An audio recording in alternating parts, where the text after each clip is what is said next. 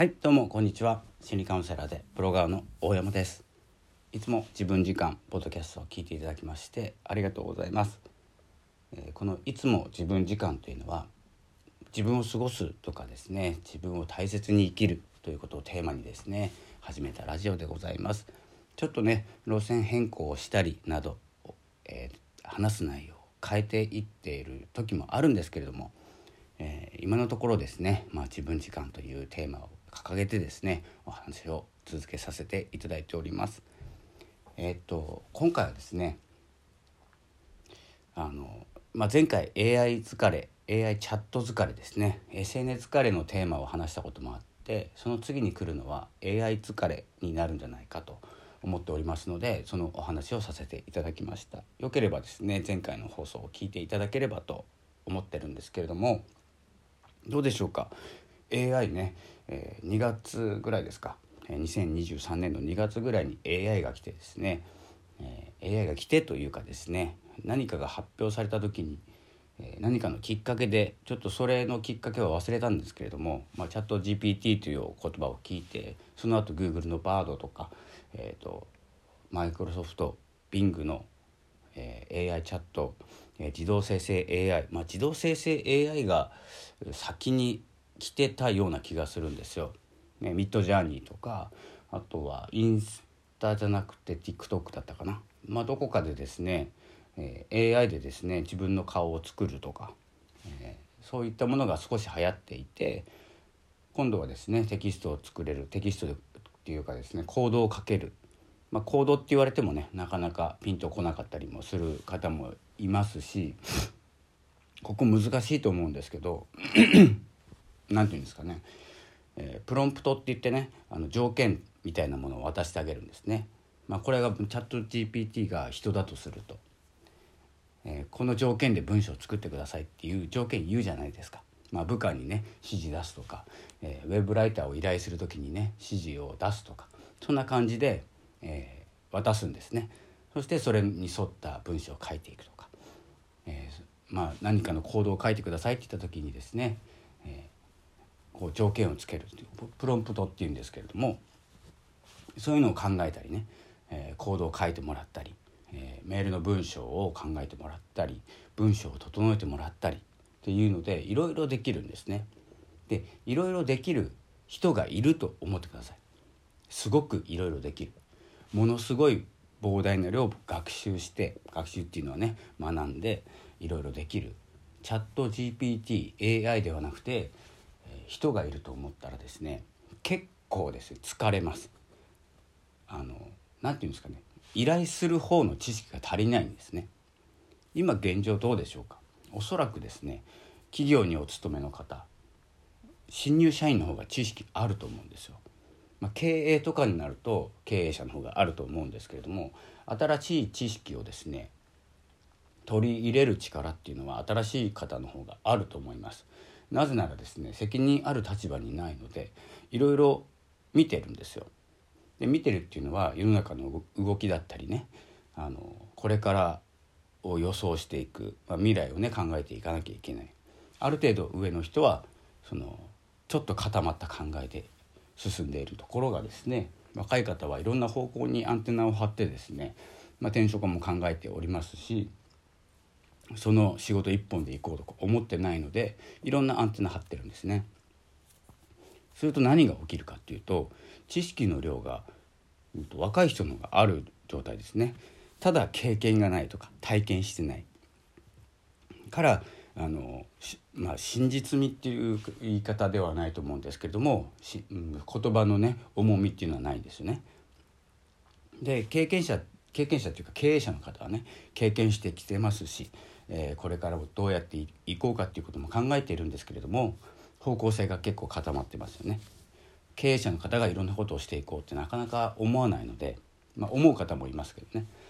まあ、そう何が言いたいかというとそう思っていかなきゃいけないというか、えー、と若い方がね、えーどう思っているのかどう考えているか自分たちには何ができるかってね本当にねこうサポートに回らなきゃいけないんですよ本来であれば。自分たちはこう成功したから、えー、とこのやり方でやってください、まあ、人材教育もそうしていく。なんてねもう古いんですよ。で古くて、えっと、人がついてこない。人の人が移動してしまう。先っていうんですかね。移動する先には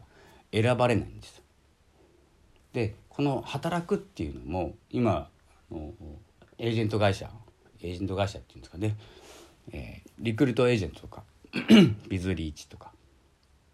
いろんなものを聞きマイナビもやってますけれども、ね、いろいろ聞くんですけど、うんと、流行ってないんですよ。転職はそれでしないんですよ。なぜなら広告の多さでわかるじゃないですか。あれだけ大きくね広告を打っていて、ね、YouTube でもテレビでも、えー、普通にリクルート系の転職系のね広告いっぱい見ますけれども、まあ、来てないってことですよね。使ってないってことなんですよ。だから儲けているから広告を打ってるのかもしれないですしこれは予想ですけどね。ただ僕の周りにいないんですよ。でいい噂も聞かないんですよ。そしてうんとまあどこかは言いませんけれども大幅な人員削減を行ってるわけです。ていうことは使ってないんですよ。でも転職はしてるんですよ。これ何で転職してるかというと口コミなんですよ。でえっとまあこのね経営者と経営者とか上司役員の方でもいいんですけれどもとあの新しい方の人間関係でこれからは成り立つっていうことがまあ結論なんですよ。成り立つっていうのはしっかりと新しい考えを取り入れて、ね、この DX 化していくことはしていって、えー、人間の手でやるものは人間の手でやる。その判断を、えー、判断っていうかね判断は若い人に任せて決断を上の人がしていく。っていう形にしていかないといくら若い人にこう教えようとしてもこのね若い人っていうのは社歴って考えてもらった方がいいかなと思います。年関係ないんでね。あの異業種にね転職される方もいるのでしっかりとね意見を聞き、えー、これからはねあの従うじゃないですよ。従う意味ではないんですけれどもあの意見を取り入れて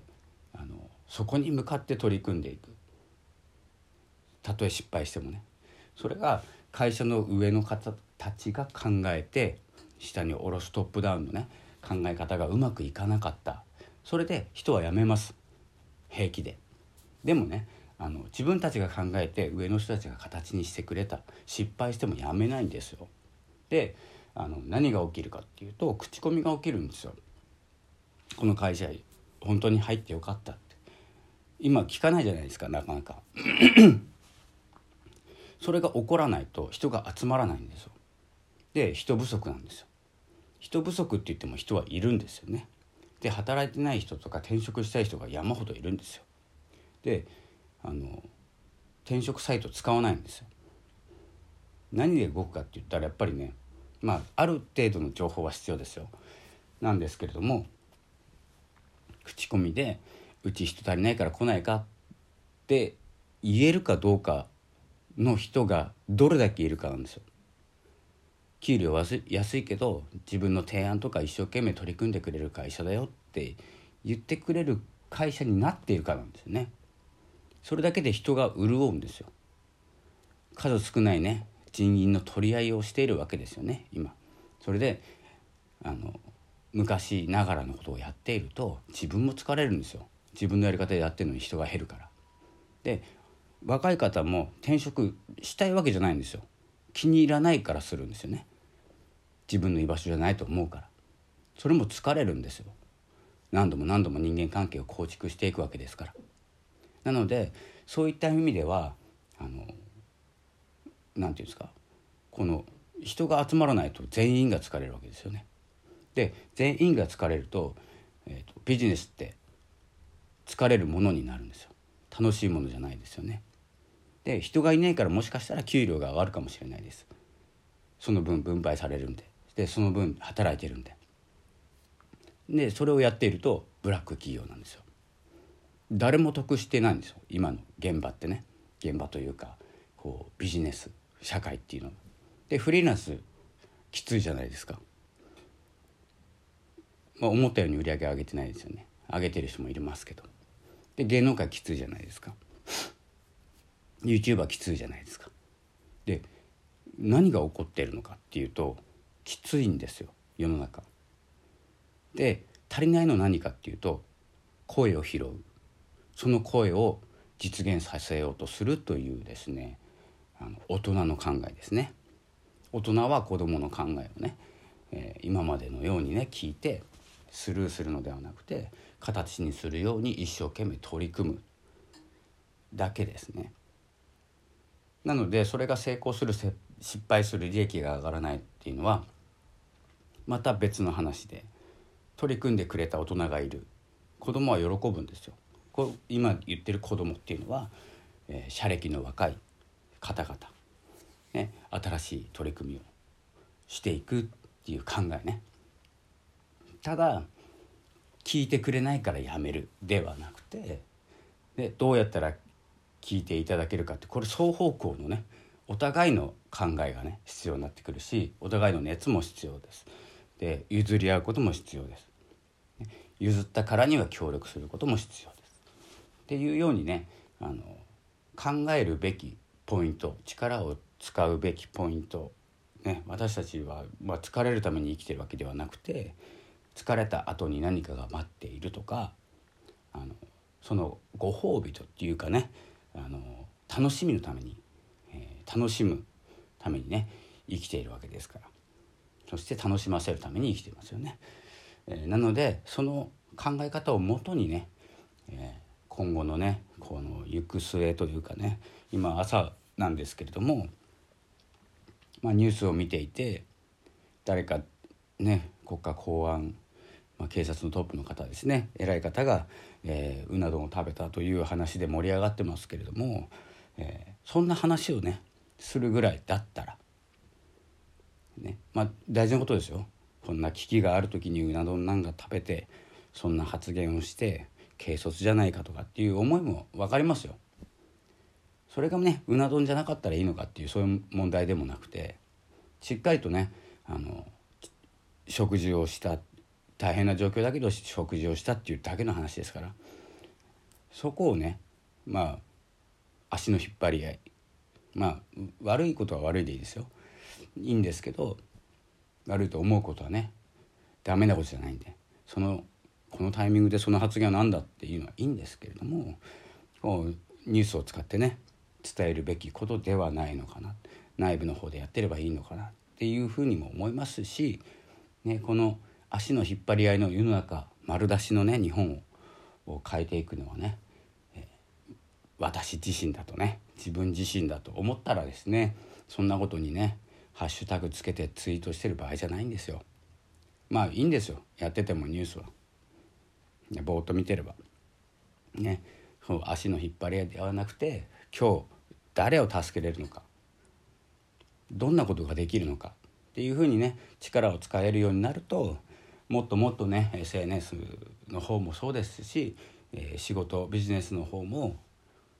まあ、毎日ね、えー、きつい思いをせずに、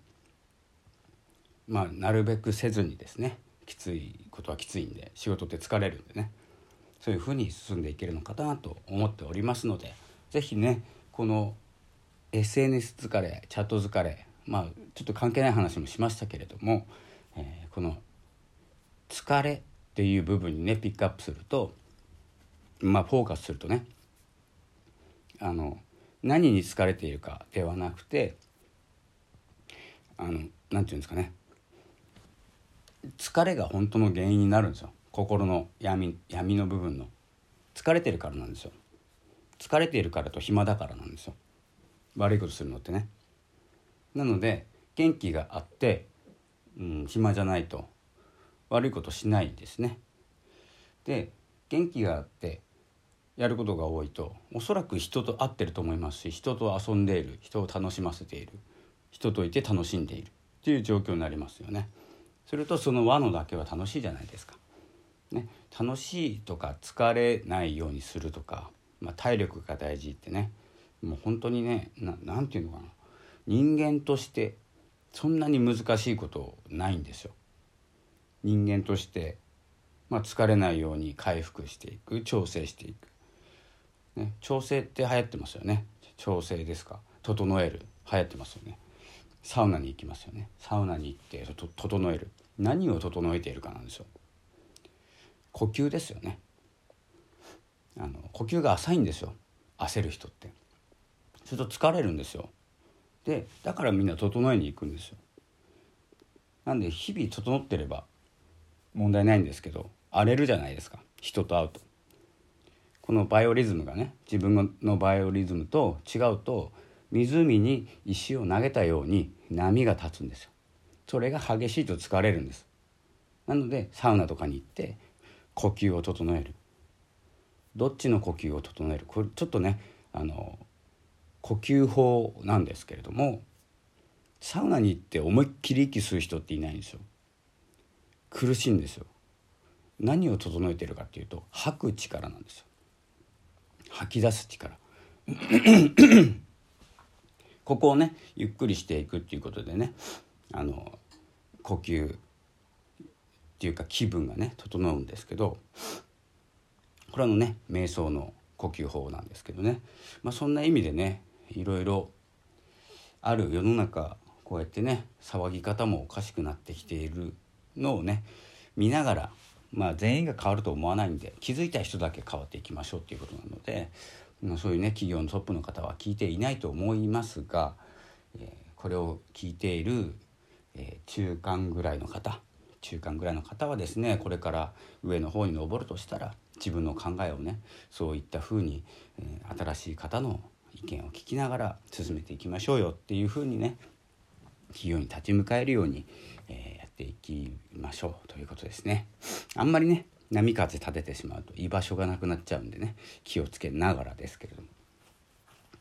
まあそんなねことも考えながら、えー、昨日はノートも書かせていただきましたので是非テキストの方でも読んでいただきたいと思います。えー、今現在ですね、えー、今日日にち言うの忘れてましたね。何日ですか？今日27日ですね、えー、4月27日、えー、今午前9時半ですね。そろそろですね、えー、出かける時間なので少し編集は、えー、今日は夜になると思いますなので更新はだいたいまあ日をまたぐかまたがないかぐらいに更新していこうと思いますそれではですねえー、Spotify、ポッドキャスト、えー、楽しいところですので、ぜひゆっくり聴いてください。それでは音楽もね、一緒に楽しめますので、Spotify をよろしくお願いいたします。では、えー、本日はこの辺で失礼したいと思います。またお会いしましょう。心理カウンセラーでブロガーの大山がお送りいたしました。ありがとうございました。